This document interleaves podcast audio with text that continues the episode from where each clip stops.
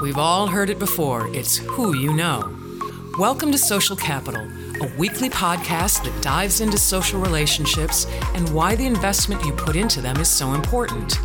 Your host, Lori Hybe, will connect with industry-leading professionals and dive into their networking experiences and expert advice. Hey everybody, Lori Hybe here. Welcome to the Social Capital Podcast. Our show notes are found at socialcapitalpodcast.com. If you'd like to get more involved in the conversation, join our Facebook group at Social Capital Network, a community of trust, reciprocity, and relationships. You can also connect with me on LinkedIn. This week's guest is Cynthia Kane. Cynthia Kane helps people enhance their lives and relationships by teaching them how to speak to themselves, others, and their environment in a kind, honest, and helpful way. She has taught over 50,000 people how to change the way they communicate through her best-selling books, How to Communicate Like a Buddhist, Talk to Yourself Like a Buddhist, How to Meditate Like a Buddhist, her daily OM courses, and the Intentional Communication Training Program. Cynthia, welcome to the show. Thank you so much. I'm happy to be here with you today. I'm sure you're going to have some amazing insights and probably some good stories to share with our listeners. I hope so. So let's just dive in. How can you begin to change the way you communicate? Yes. So you can begin to change the way that you communicate by starting to listen to yourself, right? So starting to pay attention to the way that you're communicating with yourself and others in ways that are making you feel maybe a little more fearful or anxious or less than, any ways that are kind of causing more discomfort in your life, and starting to pay attention to that. And then really the practice begins from there, right? To pay attention to the language that you're using, and then seeing in that moment if you can kind of shift to start speaking in a more kind, honest, and helpful way. So looking at it through a lens of suffering. I know that sounds kind of like an intense word, but really suffering in this instance means any discomfort or, lack, fear, anxiety, embarrassment, anything of those sorts. So the idea is really to help yourself and others suffer less with your communication. So if you can start to see through with that lens, then most of your interactions will change. I'm just sitting here kind of processing that. Help yourself and others suffer less, yes, with your communication. Wow. Mm-hmm. That's strong. I can reflect back on sometimes I probably should have used different language, more so tone than language, I think, to resolve a situation. Mm-hmm. I mean, tone comes up often with students, and tone is really a reflection of what's going on inside, right? So if you're coming to your interactions with more of like a really clear and helpful intention, then the tone will be different than if you're coming with judgment or exaggeration or better than or less than frame, right? Mm-hmm. So tone is really what shows you if you're truly coming with like a non-judgmental stance, if you're showing up in a way where you're meeting each other, where you're at without it being, good or bad. That's interesting. So is it really possible to change an interaction if it's just one person talking differently? It is. It really is, because the phenomenal thing that you begin to see is that when you start interacting differently, others have no option but to interact differently with you, because you're no longer connecting in the same way. So they no longer know how to engage. So you end up changing the conversation simply by you coming to the interaction through a different lens, or coming to it with this want to be kind, honest, and helpful. Is this something, the thing that pops in my mind when you say that is like a sales tactic is mirroring the person that you're selling to? Is this kind of that communication of what you're pushing out, they're reflecting back? Somewhat, kind of, yeah. I mean, in the sense that when I talk about mirroring, it's more like acknowledging where the person is emotionally. It's not so much repeating what has been heard, but more acknowledging where the person is, right? So somebody, is sharing that they're really frustrated because they've turned in a project and it didn't go well at work. Instead of,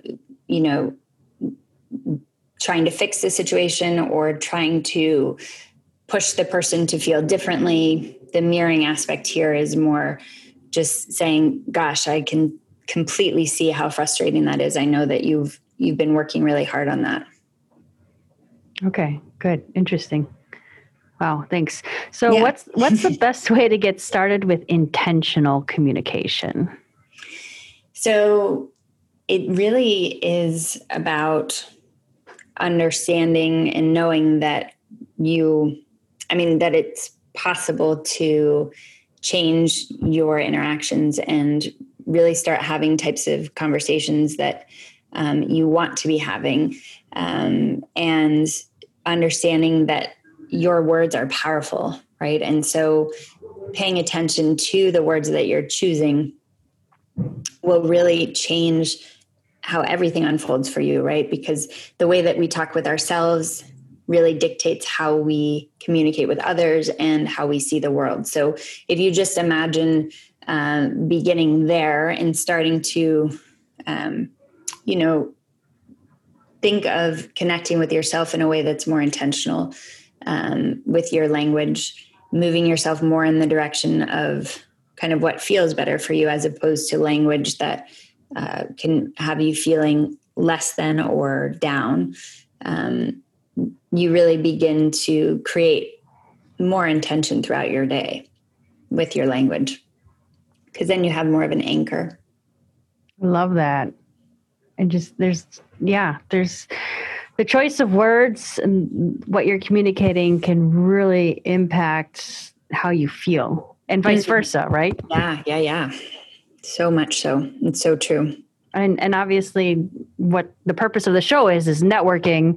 Communication is a significant part of building relationships. Yes, it is. I mean, I really believe that it's the root of everything. It's the seed of everything. Mm-hmm. Absolutely. I love it. Communication is what really triggered me to get into marketing, because it's all about pushing a message to an audience. But fascinating. And it's fascinating in general. Communication can go so many different directions, and, professionally and personally, and it impacts everyone, like you said. Mm-hmm. It really does. And what you're saying, right, that in each different environment, it may take on, the language may be different, right? But when you start really getting into at least this practice of communication, the practice itself is the same. While the language may be different in more of a professional sense than in a personal sense, you're still using the same techniques and practices throughout. Mm-hmm. Definitely. So let's talk about networking a little bit, since we kind of started that transition. My goal is to really eliminate any fears that anyone, our listeners may have when they hear that word networking. So can you share one of your most successful or favorite networking experiences that you've had? Sure. Yeah. So I have to say that I used to fear networking. I would raise my hand at that. And what I have found is that this one experience that I had really changed that for me.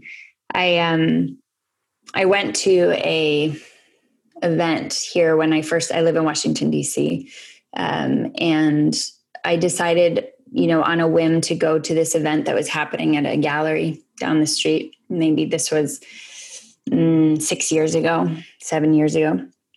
And I didn't know anyone there. I just showed up with this feeling. I had this kind of intuition that this was where I needed to be. It was a all-female event, and it was about crave, like this idea of what you crave and what you desire. And I showed up not knowing anyone, was seated at a table with these phenomenal women. And I heard this woman begin to speak, and her name was Angela Loria. And she gave this incredible story about like a foreign exchange experience that she had. And it turned out that she ran a publishing company here in DC. And at that time I was doing a lot of freelance editing for different publishing houses. And it was then that I, after hearing her, really, I went over and I just started talking to her and striking up a conversation.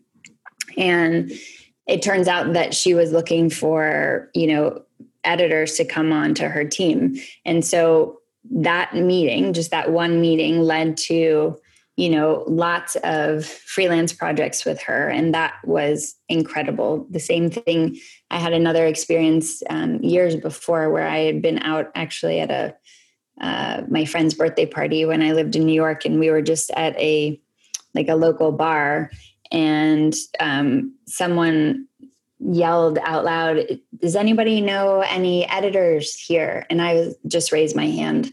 And that's when I met the publisher of a publishing house that I ended up working for about 7-8 years. So lots of different ways to network. Those two were really, honestly, the most profound for me. It sounds like it. The first one, what I love about that is you just randomly went to an event, just kind of for your own personal enrichment, it sounds like, and turned into an amazing opportunity. Mm-hmm. And the second one, I mean, that really goes to show you never know where opportunity is going to present itself, right? Ever. You really don't ever know. I love it. Yeah. And even, what's even more fascinating to me when I think about this now is that after the event where I heard Angela Loria speak, and then I ended up working with her for a little, what I ended up learning with her was truly how to run a business. And from her, that's how I really got into the business that I run now. It's kind of, I didn't really make that link until just this moment, but yeah. That's awesome. Mm-hmm. And it's always fun to get those little epiphanies, isn't it?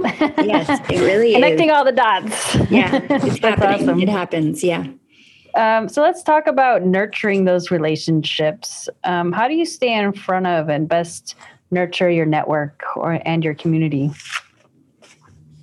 So, I mean, for me, it's really around, connection. And within the work that I do now, I really consider those who are, on my email list or people who are students of mine, that to me is really my community. That is really a network for me. And so, being in touch with them a few times a week through my newsletter and sharing with them, I feel is really important, sharing what's happening in my life in regard to communication, what's coming up for me, and how the practice that I use is really helping me in certain moments, or it's reminding me, to be more patient in my communication and things of that sort. So connecting with my network in that way is really big for me, being able to share and also to create spaces to have open dialogue, right? So that others are able to share as well. So whether that's through workshops or forums or discussions, that's really important to open that space too. I think it is, I agree 100% with you. It's extremely important to stay in front of, I love that you're leveraging a number of tools to do that, like email and workshops and whatnot. I think that's really powerful to remind your community that you exist and you have value to provide. Mm-hmm. Yeah. And I what I found is really helpful is really asking questions, because that really creates dialogue, right? So it's not just me sharing, but then it's others responding. So a lot of the newsletters that I send out or emails that I send out to groups of people, I'll get a lot of responses and a lot of people sharing what's coming up for them. And that to me is really important, because it's not just me, right? In the sense of it being more of a community. And I think that's where there's value for everyone then, mm-hmm. when it's a community. It's not just you as the center point of attention. Right. It's everyone's equal. And that's what I love about, I think building communities has really evolved over the last couple of years, especially in the digital space. And I think it's wonderful when you look at it as a level playing field, as opposed to having a central point of attention. Yeah. So what advice would you offer to the business professional who's looking to grow their network? Really to nurture the connections you already have, to nurture the network that you already have. I really believe that if you can establish really strong relationships with those who are already within your community or within your network, what ends up happening is those people then have a hard time not talking about how wonderful that community is to be a part of, or how the material resonates with them and how it's been helpful to them and how it's been of service to them. And that then creates more, right? So more people then become interested, more people are hearing about it, more people are learning about it. And that's really a way, right, to grow. So my advice is really to nurture and love those who are already within your network, meaning, to really serve those who are there. So with whatever it is that you do, to make sure that you're of service to them, right? That you're being helpful and that what it is that you're offering is improving their lives in some way. Yeah, I think that's great, is to really, then organically it's going to grow. Once you've proven that you're of value and a resource, then your network will organically make the introductions to those that will find value in what you provide. Mm-hmm. Yeah, it's that nurturing, right? Mm-hmm. Totally. So powerful.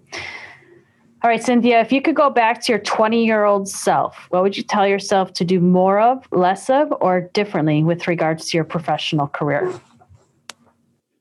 I don't think actually I would have done anything differently if I go back to my 20-year-old self, because there's no way, I don't really believe there's any way I could have ended up here any other way. Sure. Yeah, your chosen path brought you to where you are today. Yes, 100%. And it's definitely not what I thought it would have been at all. Normally isn't that the truth? But I do remember my father telling me when I had first graduated from college, he said, wherever it is that you want to be and where you are now, it will not be a straight line from where you are to there. He was like, it will go all over the place. And he is 100% correct. So we've all heard of the 6 degrees of separation. Who would be the one person that you'd love to connect with? And do you think you could do it within the 6th degree? Mm. So I would love to connect with Dr. Shafali. She does the conscious parenting. She's, written books and she leads kind of that movement. And I do believe it would be possible to connect with her within 6 degrees if I really truly think about it. And I wouldn't be surprised if it does happen, within the next maybe 6-7 months. I have this feeling. So how are you going to start that process then? Well, I'm going to start the process by pinpointing kind of the connections, right? The connections that are similar, and really looking to see those who are in my network, if they know anybody who is within her network, and then moving from there. There you go. I mean, that's really how it works, right? Yeah. I mean, you know, that's the strength and the power of having, I mean, it's the power of having a network, but I also think, you know, when you talk about having, when we talk about communication, a big piece of it is being able to ask, right? So you can have a wonderful network, but if you're not able to connect with them in a way where, you know, you are of service to them, but they can also be of service to you, then you're not fully utilizing the network, right? Because they also want to be helpful to you too. Mm-hmm. So having the, you know, the ability to ask for help when needed is important. It is. I agree 100%. But you have to earn a level of trust within your network before you can push that ask out there. Yes. That's so true. All right, Cynthia, I'm going to give you the opportunity to interview me. What is something you'd like to ask me? I'd love to know what you think the most important piece to networking is right now in the digital world. Great question. And that's where my world is. Well, it's where everyone is right now. But what I think is important is to be, I don't think it changes regardless if it's digital or traditional. It's to be authentic, you know, be yourself, follow through on what it is that you are promising to deliver to someone, and just be of value, provide value, showcase your expertise and be a resource. You know, I think a lot of people overthink it when it comes to connecting digitally. It's just being consistent, I think, is probably the biggest differentiator in the digital space versus any sort of traditional in-person networking. Mm-hmm. You know, if you're part of a networking group or an organization and you show up a couple of times, you know, that face-to-face people remember you. And if you've got an established relationship, it's fairly easy to reconnect in person, but digitally, you know, there's so much being thrown at us from all different angles that if you want to remain top of mind, you have to be consistently publishing valuable content online. And where do you think it's best to publish content right now? Or does it depend on what your niche is? Yeah. Yep. The traditional marketing response is it depends. You know, it really depends on where is your audience? Who are you trying to speak to? Mm-hmm. And once you figure that out, and where are they engaging, then that's the platform or channels potentially that you should be leveraging to get your message out. And what about, I'm going to keep asking you a question. That's fine. And what about, like with your, do you prioritize, let's say, an email list over, you know, posting to like social media or LinkedIn in terms of networking? I think, it depends. I mean, personally, I do try to post fairly consistently on LinkedIn, but I also am pushing content out via email. Mm-hmm. And there's definitely some strategies there. I mean, there's our standard newsletter that gets sent out once a month, but then there's other segmented messaging that's either, you know, one-to-one, one to a few, or one to many, depending on what the specific goal and objective is. But when it comes to networking specifically, mm-hmm. I really try to make that one-to-one communication. Mm. Because you're able to really learn more about the other person and them you? Yes. Yep. Mm-hmm. If I'm, you know, what I've been practicing personally is if someone pops into my head for any reason, you know, I mean, our minds are fascinating things, mm-hmm. that weird, bizarre things that show up out of nowhere. Yes. That, you know, maybe I haven't talked to this person for a few months, and if they just come into my head, then I send them a message, and it's a one-to-one, you know, it could be a private message on LinkedIn or Facebook or a text or an email, but some way or another, I want them to know that I was thinking about them. Mm-hmm. And maybe it was because of a fairly recent conversation that, eventually it resurrected their name in my mind that I can kind of tie that to, or maybe there's some value proposition education, or just saying, hey, just letting you know I'm thinking about you and I want you to know I appreciate you. You know, sometimes that's all it is, you know, and just want to check in and say hi. Yeah, I really like that a lot. You know, sometimes I'll notice if I have been in touch with someone and then out of touch, you know, for maybe a month or so, they'll pop in and just sending an email, just being like, I've been thinking about you today. You've been coming up in my mind is, you know, something that often happens. And it's nice to reconnect and have those moments. It's great. It is. And I don't know if you experience this, but occasionally they'll respond back with like, you are on my mind too. And it's like the universe is so bizarre sometimes. It is. It brings us all together when we need it the most. I think. It totally does. Well, do you have any final word or advice to offer listeners with regards to growing and supporting your network? I think, I mean, what you were saying, right, about just being authentic and really just being yourself and being able to find what that is, that looks like for you. Because I think it's really easy to try on other people's way of connecting and, you know, emailing or speaking. And I think that so much of this is really knowing that the person that you are is the person that your network is looking for. Yeah, that's true. Very true. I love it. Cynthia, if anyone is interested in getting in contact with you, what's the best way that they can reach you? They can go to my website at CynthiaKane.com. You can go there. And you can also email me. I'm very open to receiving emails. I love that. At Cynthia@intentionalcommunicationinstitute.com. Fantastic. We will include all of this information in our show notes. Thank you so much for being on the show today. You're so welcome. Thanks for having me. It was fun. Definitely a great conversation.